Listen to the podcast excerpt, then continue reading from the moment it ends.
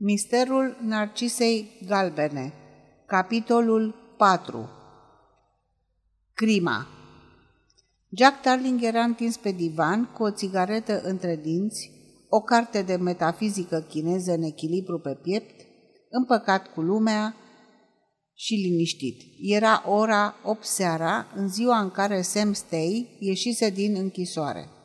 Darling a avut o zi plină. Era angajat într-o afacere bancară frauduloasă care i-ar fi luat tot timpul dacă n-ar fi avut de rezolvat și o problemă particulară.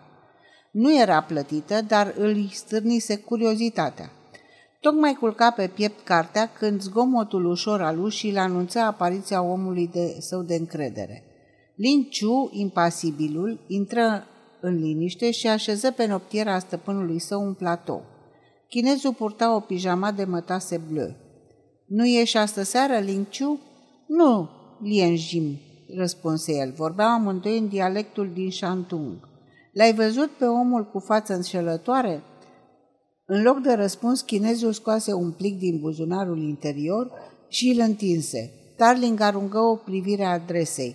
A, acolo locuiește tânăra, domnișoara Ryder, Carrymore Buildings 27, Edgar Road. E o casă în care trăiesc familii foarte diferite, explică Ling Chu.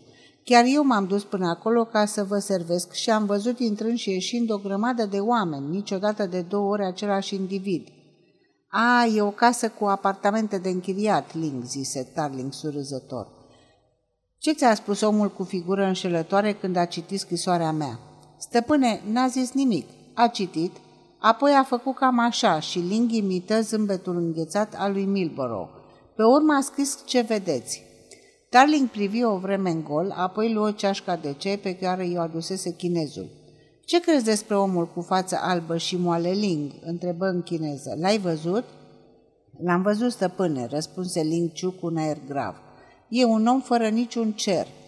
Darling aprobă din cap.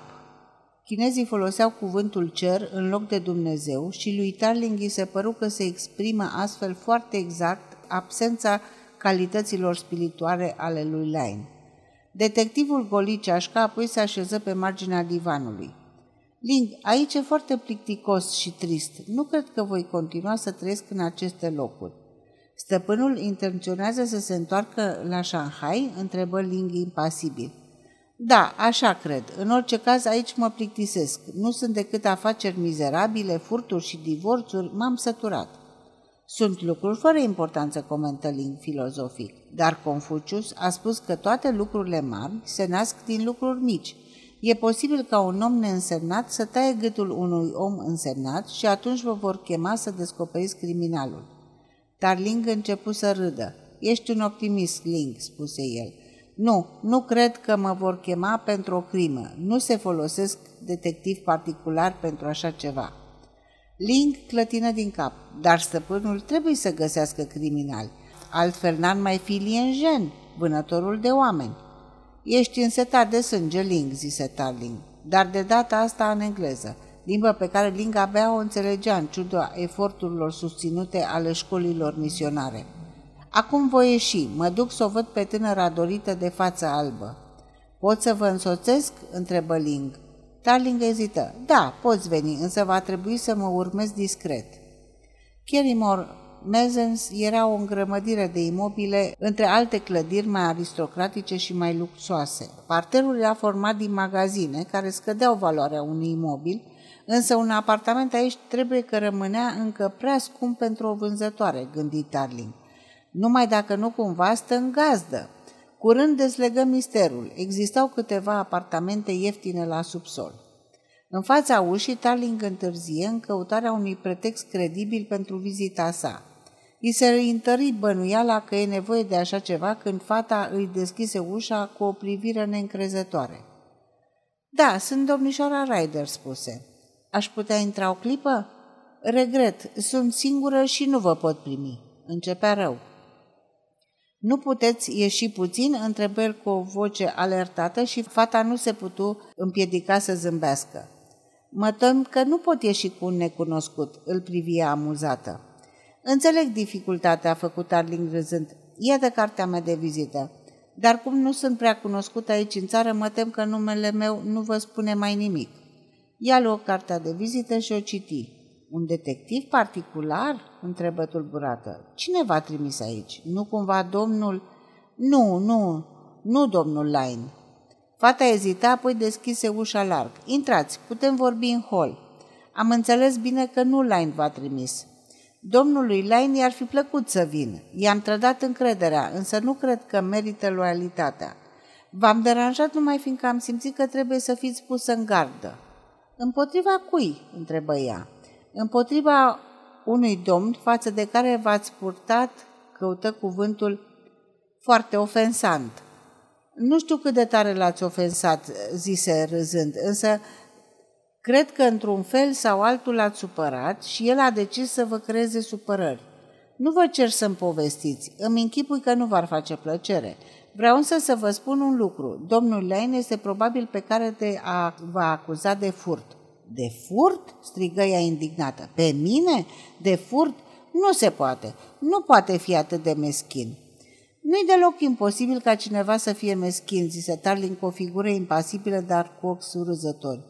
Știu doar că l-ați convins pe Milborough să susțină că i s-a plâns în repetate rânduri de faptul că a sustras sume de bani din caserie. Este cu neputință. Domnul Milborough n-ar spune niciodată așa ceva. Nu, nu, este absolut imposibil. Domnul Milborough nu vroia să spună, trebuie să recunosc.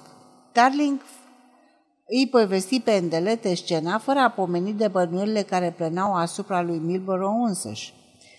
Așa că, vedeți, trebuie să fiți pus în gardă. Vă sfătuiesc să vedeți un avocat și să lăsați afacerea pe mâinile lui. Nu-i nevoie să depuneți plângere contra lui Line, însă dacă vorbiți cu o persoană de meserie, vă întăriți poziția. Vă mulțumesc de o mie de ori, domnule Tarling, zise ea cu o voce atât de caldă și cu un zâmbet atât de dulce și de patetic, încât inima lui Tarling tresări. Dar dacă nu doriți un avocat, puteți conta pe mine, vă voi ajuta dacă aveți neplăceri. Nici nu știți cât vă sunt de recunoscătoare. Nu v-am primit prea elegant, nu-i așa? Permiteți-mi să vă spun că ați fi greșit dacă mă primați altfel. Ea îi întinse mâinile, el le luă, tânăra avea ochii scăldați în lacrimi. Se stăpâni și îl conduse spre ușă. Mi-am pierdut slujba, cum cred că știți deja, zâmbia, dar am diverse oferte și voi accepta una. Săptămâna asta o voi păstra pentru mine, îmi iau o vacanță. Darling o opri cu un gest. Auzul lui era extrem de fin. Așteptați pe cineva?" întrebă în șoaptă. Nu, răspunse fata mirată. Mai locuiți cu cineva? Am o femeie care doarme aici, dar serile și le petrece în oraș. Are cheie? Fata scutură din cap. Darling se ridică și Odet fu uimită de rapiditatea cu care un om atât de mare putea să se miște. Fără zgomot, acesta traversă culoarul. Se opri în fața ușii de la intrare, răsuci mânerul și trase brusc spre el. Un individ, care se afla pe ștergătoare, sări în spate, luat prin surprindere. Era un tip palid, cu haine noi și cu acea tentă gălbenită a obrazului care îi marchează pe cei proaspăți ieșit din închisoare. Pardon, bângui el, aici este numărul 87? Tarling îl prinse de vestă, împiedicându-l să fugă. Ei bine, ce cauți aici? Ce ai acolo?" întrebă smulgându-i ceva din mână. Nu era o cheie, ci un instrument ciudat. Intră, îi zise Tarling împicându-l cu violență în hol. Îi imobiliză brațele cu dexteritate și îl percheziționă. Scoase din buzunar o duzină de inele cu priete prețioase care mai purtau încă eticheta magazinului Line. Oh, oh, zise Tarling sarcastic, nu cumva e un cadou de la Line pentru domnișoara Ryder? Individul amuțise de furie și arunca priviri ucigașe. E un sistem destul de stângaci, declară Tarling cu un aer intristat. Și acum întoarce-te la șeful tău, domnul Lane, și spune că mi-e rușine că un om atât de inteligent poate apela la un procedeu atât de simplist. Cu o lovitură de picel îl trimise pe Sam Stay în întunericul de afară.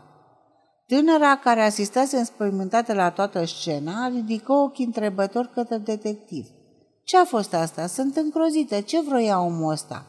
Nu trebuie să vă temeți nici de acest om, nici de altul, o liniști Tarling. Regret că v-ați speriat. Reuși să o calmeze și când servitoarea se reîntoarse, o părăsi.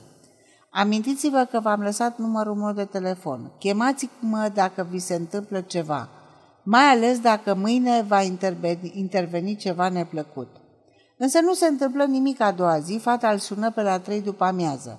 Voi pleca la țară, la anunță ea. Nu mai am liniște de aseară. Căutați-mă când vă întoarce, zise Tarling, care cu greu o alungă pe fată din gândurile sale. Îl voi căuta mâine pe Line. Apropo, individul de aseară e un protejat al lui Line, un om devotat trup și suflet. Va trebui să-l supraveghem. Ei, drăcie, viața începe să redevină interesantă. Auzi râsul fetei. Trebuie să fiu neapărat victimă ca să aduc puțină picanterie în viața unui detectiv, spuse ea ironic. Tarling zâmbi cu simpatie. Oricum, mâine îl caut pe Line. Însă întrevederea plănuită nu a mai avut loc. A doua zi, în zori, un muncitor care traversa Hyde Park găsi un cadavru zăcând nu departe de șosea. Era îmbrăcat, însă fără giletcă și veston. În jurul trupului era înfășurat o cămașă de noapte de damă din mătase, îmbibată cu sânge. Mâinile cadavrului erau încrucișate pe piept, iar deasupra un pumn de flori de jinchila. La ora 11, ziarele anunțau noutatea că era vorba despre Thornton Nine, un glonte de pistolet îi străpunsese inima.